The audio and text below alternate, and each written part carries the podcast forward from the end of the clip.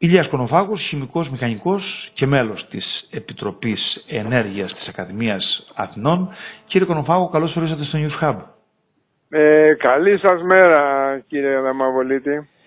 Με το άρθρο σας, το τελευταίο που δημοσιεύθηκε στο SL Press με τίτλο «Μπορεί η Ελλάδα να γίνει από εισαγωγέας, εξαγωγέας ενέργειας» ε, ήρθατε να μας υπενθυμίσετε για πολλωστή φορά πράγματα που ε, όταν τα λέγατε, τουλάχιστον εσείς και μια ομάδα επιστημόνων, για να μην αδικήσουμε τους υπολείπους, μοιάζανε με, με παραμύθια από πολλούς.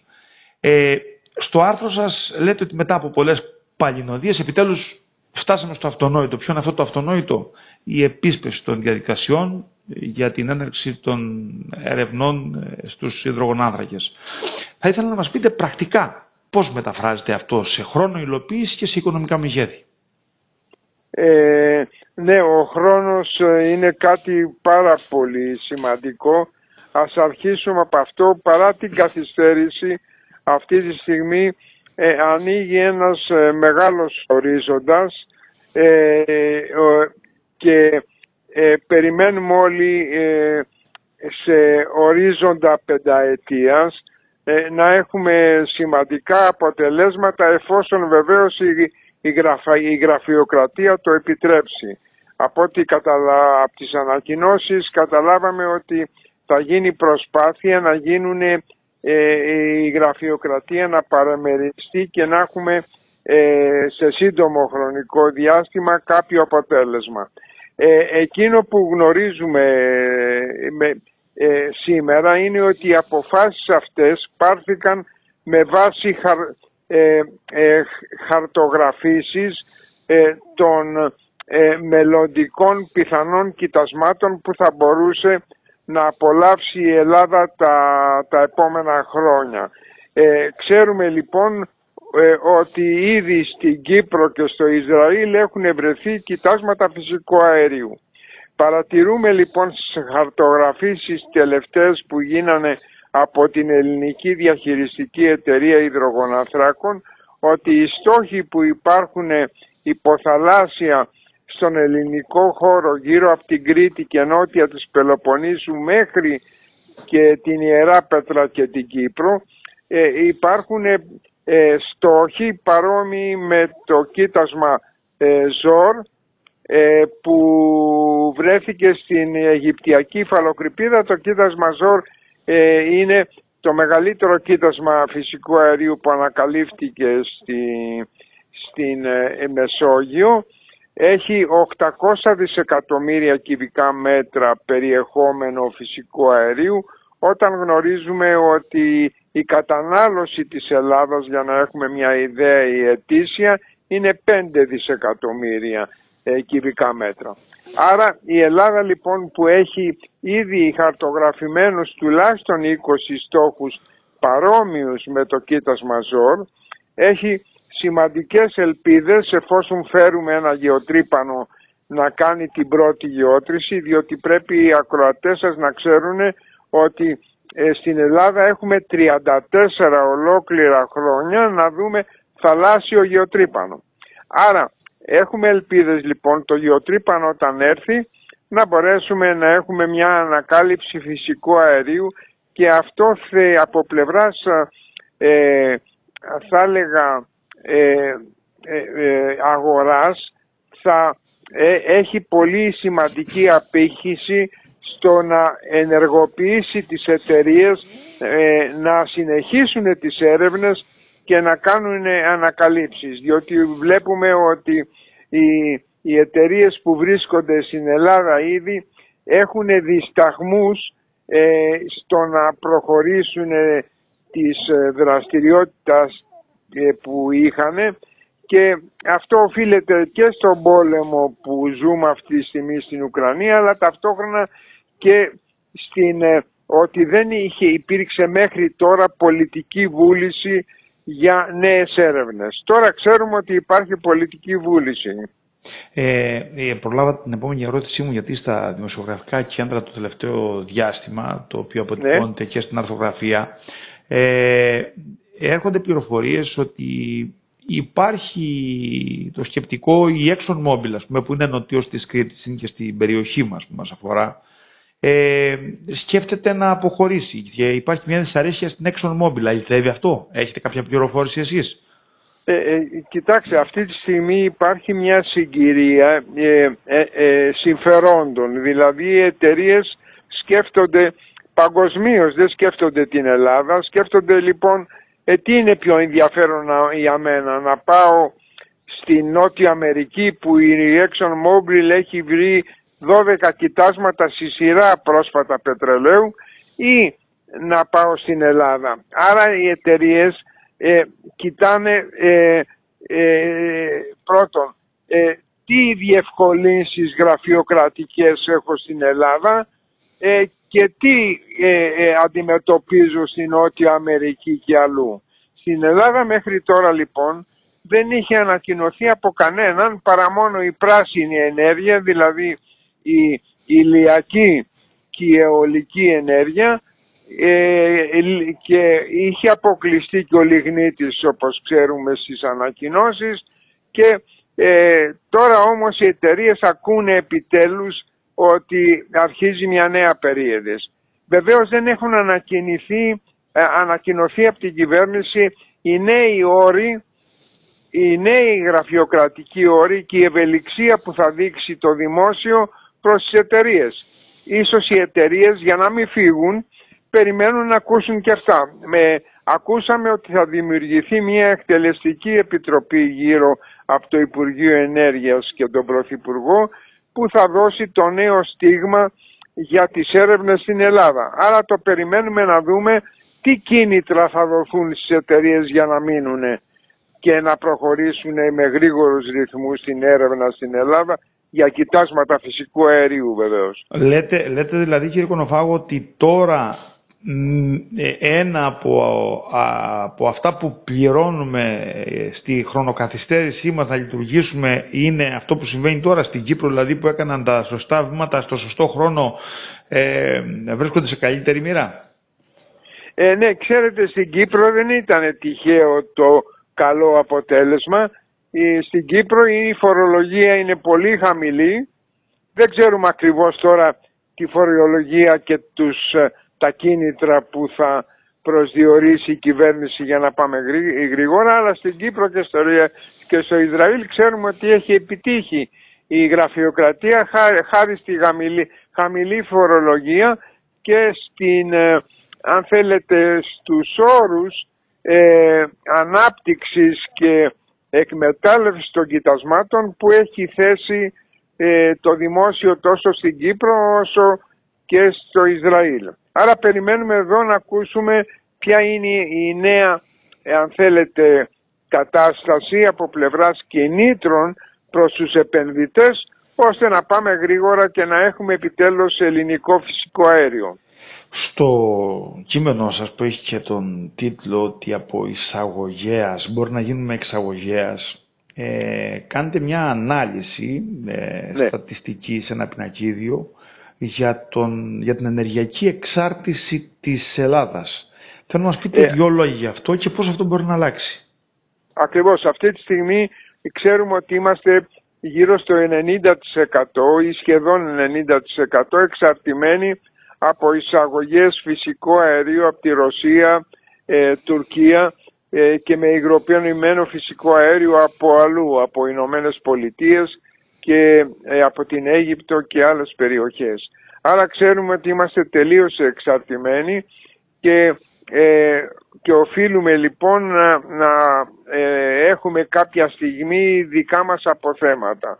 Ε, άρα από οικονομική λοιπόν διάσταση να πούμε το εξής ότι ε, όπως είπαμε πριν, η Ελλάδα έχει ανάγκη αυτή τη στιγμή κατέτος 5 δισεκατομμύρια κυβικά μέτρα το χρόνο. Ε, ε, ε τι ε, δυνατότητες έχει η Ελλάδα ανακαλύψεων τα επόμενα 10 χρόνια παραμοσχάριν ή με 15 χρόνια να πούμε ότι έχουμε τουλάχιστον ε, χαρτογραφημένους γύρω στους 30 στόχους ε, φυσικού αερίου παρόμοιους με το Κίτας Μαζόρ στην Ανατολική Μεζόβιο που βρέθηκε.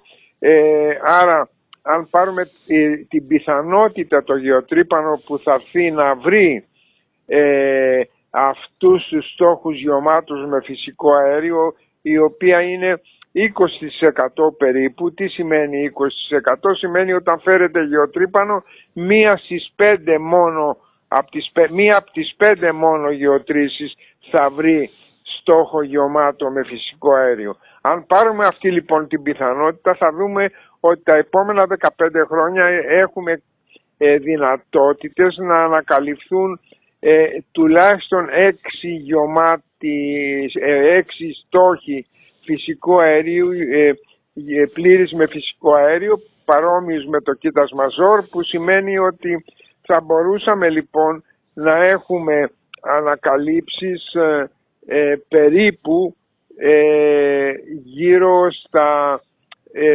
θα έλεγα, 2,5 τρισεκατομμύρια κυβικά μέτρα τουλάχιστον φυσικού αερίου. που σημαίνει ότι αυτό είναι ε, ένας, ε, ε, μια αξία γύρω στα 500 με 800 δισεκατομμύρια ευρώ που στην πράξη σημαίνει αν το καταφέρουμε ότι θα μπορούσε να αποκομίσει το ελληνικό δημόσιο σε ορίζοντα 20 ετών γύρω στα 250 με 270 δισεκατομμύρια ευρώ καθαρά. Άρα βλέπουμε ότι υπάρχει μία προοπτική την οποία πρέπει βεβαίως να την κυνηγήσουμε ενωμένη διότι ξέρετε δυστυχώς στην Ελλάδα τα κόμματα τρώγονται ακόμα και σε εθνικά θέματα όπως είναι η αναζήτηση ορυκτού πλούτου. Ε, Γιώργο Νοβάγο, όλα αυτά έρχεται να, προστα... να προσθεθεί και ο EastMed που ξαναζεσθένεται. Ε, τα, η, η αντιπολίτευση θα λέγαμε το, του EastMed ναι. σε επίπεδο εθνικό και διεθνές λέει ότι δεν υπάρχουν τα μεγέθη για να γεμίσει ένας τέτοιος ε, αγωγός και ότι είναι πολύ μεγάλο το κόστος. Τώρα τελευταία όμως βλέπουμε μια στροφή κυρίως των Αμερικανών σε αυτό το κομμάτι. Ενισχύει όλα αυτά τα στοιχεία που μας δίνονται, ενισχύουν τη δημιουργία του EstMed.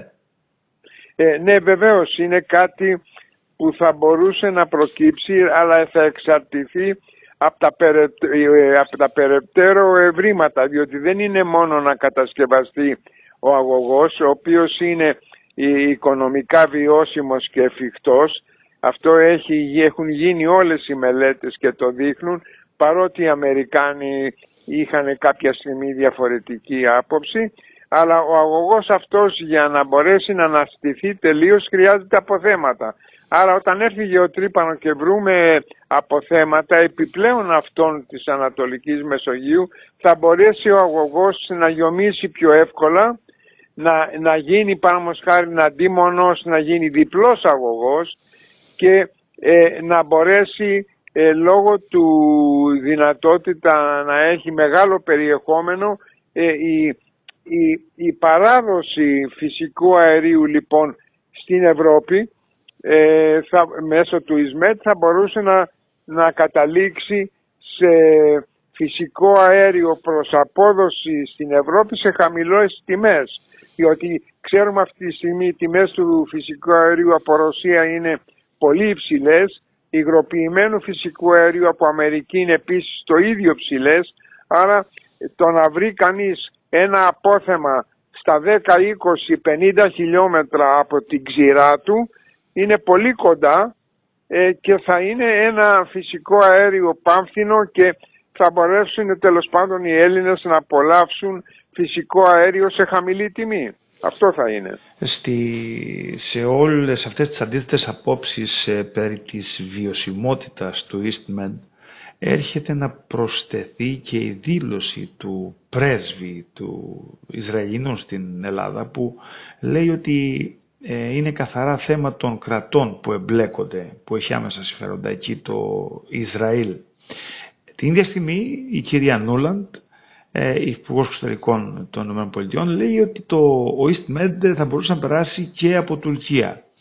Ε, Πού πιστεύετε ότι θα σταθεί αυτό το πράγμα; Ε, αυτό είναι μια, ένα δύσκολο ερώτημα. Ε, έχω την εντύπωση ότι ε, η αξιοπιστία της ε, Τουρκίας στην Ανατολική Μεσόγειο δεν είναι δεδομένη πολιτικά. Ε, στο να μπορέσει να προσφέρει μέσω Τουρκίας με σταθερότητα φυσικό αέριο προς Ευρώπη και θα λέγα ότι το κόστος παρά, τη, παρά το κόστος του ΙΣΜΕΤ που θεωρείται ότι δεν είναι χαμηλό αλλά ο, ο αγωγός μέσω Τουρκίας ε, θα έλεγα ότι ε, θα είναι ε, ακόμα ακριβότερο σύμφωνα με τις εκτιμήσεις που έχουν γίνει μέχρι τώρα. Άρα ε, υπάρχει, υπάρχει βάσιμη ελπίδα λοιπόν να, να μην γίνει ο αγωγός αυτός προς μέσω Τουρκίας και θα έλεγα ότι η ExxonMobil που είναι αυτή τη στιγμή στην Κύπρο και έχει βρει ένα γιγαντίο κοίτασμα φυσικού αερίου στην Κύπρο το Γλάφκο, η σκέψη, τους, η σκέψη της ε, είναι να υγροποιηθεί το φυσικό αέριο που θα παραχθεί. Άρα ε, ε, με δεδομένη της απόστασης που υπάρχει από την Κύπρο και Ισραήλ από την Ελλάδα και Ευρώπη ε, ε, είναι λοιπόν μια βάσιμη εναλλακτική λύση να δημιουργηθούν κέντρα υγροποίησης φυσικού αερίου και μεταφορά προς Ευρώπη, προς Ευρώπη και σε χαμηλότερες τιμές λόγω απόστασης βεβαίως. Ε, κλείνοντας, ήθελα να μας πείτε δύο λόγια για τις ε, ΑΠΕ, γιατί εκτός τα κολλήματα και την καθυστέρηση που πληρώνουμε τώρα με όλα αυτά τα οποία είπατε από την ελληνική γραφειοκρατία υπάρχουν και οικολογικές οργανώσεις που θεωρούν το φυσικό αέριο ε, εχθρό της πράσινης ενέργειας. Έχετε πει στο παρελθόν ότι δεν υπάρχει αυτή τη στιγμή τεχνολογία που να μπορεί να αποθηκεύσει την πλέον άουσα ενέργεια από τις άπη και ότι το φυσικό αέριο είναι αναγκαίο για να κρατηθεί μια σταθερότητα. Πείτε μας γι' αυτό δύο λόγια. Ναι, αυτό είναι ε, το σημαντικότερο σημείο στην όλη αυτή η ιστορία του φυσικού αερίου και της πράσινης ενέργειας. Θα σας έλεγα ότι ε, στις διάφορες κουβέντες που είχαμε με στις οικολογικές οργανώσεις ε, ε, η δικιά μου θέση είναι ότι χρειάζονται 15 με 20 χρόνια για να βρεθεί τεχνολογία αποθήκευσης ηλεκτρικής ενέργειας. Θα έλεγα ε, ε, ε αποθήκευση ηλεκτρικής ενέργειας σε μορφή ηλεκτρικής ενέργειας και όχι ε, γιατί ο αντίλογος των οικολογικών εργανώσεων είναι μα εγώ θα κάνω ηλεκτρόλυση και θα παράξω υδρογόνο και θα καίω υδρογόνο που είναι οικολογικά τελείως πράσινη για να παράξω ηλεκτρικό ρεύμα. Αυτό δεν ισχύει διότι η, αυτή τη στιγμή ε, δεν, ε, δεν, δεν, η παραγωγή υδρογόνου χάρη από ηλεκτρική ενέργεια είναι πανάκριβη, τρεις με τέσσερις φορές ακριβότερη ε, από ε, άλλες ε, μορφές παραγωγής υδρογόνου. Άρα η, δεν, η, γεγονός είναι αυτή τη στιγμή ότι δεν μπορούμε να αποθηκεύσουμε ακόμα την ηλεκτρική ενέργεια. Ε, οι οικολογικές οργανώσεις μιλάνε ότι μπορούμε σε 2,5 με 5 χρόνια να, να έχουμε τεχνολογία αποθήκευσης. Δεν συμφωνώ σε αυτό. Πάρα πολλά Ινστιτούτα παγκόσμια θεωρούν ότι θέλουμε 20 με 25 χρόνια για να έχουμε δυνατότητα ε, ε, τεχνολογικά αποθήκευσης ε, ε, ηλεκτρικής ενέργειας. Άρα η στήριξη της ε, αστάθειας της, ε, ε της πράσινης ενέργειας και ε, η, οποία το κύριο γεγονός είναι ότι τη νύχτα δεν μπορούμε να φέρουμε ήλιο. έχω ακούσει μέχρι αυτό ότι θα μας φέρουν με κάτωπτρα ε, δορυφόρους ήλιο και τη νύχτα. Μέχρι εκεί έχει φτάσει αν θέλετε ο φανατισμός. Άρα ε, θεωρώ ότι αυτή τη στιγμή πρέπει να σκεφτούμε λογικά και να πούμε ότι για πολλά χρόνια ακόμα η στήριξη της πράσινης ενέργειας θα είναι μέσω του φυσικού αερίου ε, μέχρι να έχουμε ε, χαμηλό, ε, παραγωγή σε χαμηλό κόστος υδρογόνου. Εκεί είμαστε κύριε Δαμαβολίτη. Μάλιστα. Κύριε Κονφάγο, θα ήθελα να σε ευχαριστήσω θερμά για την παρουσία σας εδώ στο News Hub. Γεια σας. Και εγώ, και εγώ ευχαριστώ πολύ και σας εύχομαι καλό κουράγιο κύριε Δαμαβολίτη. Ευχαριστώ πολύ. Γεια σας. Ευχαριστώ. Καλή σας μέρα. Γεια σας.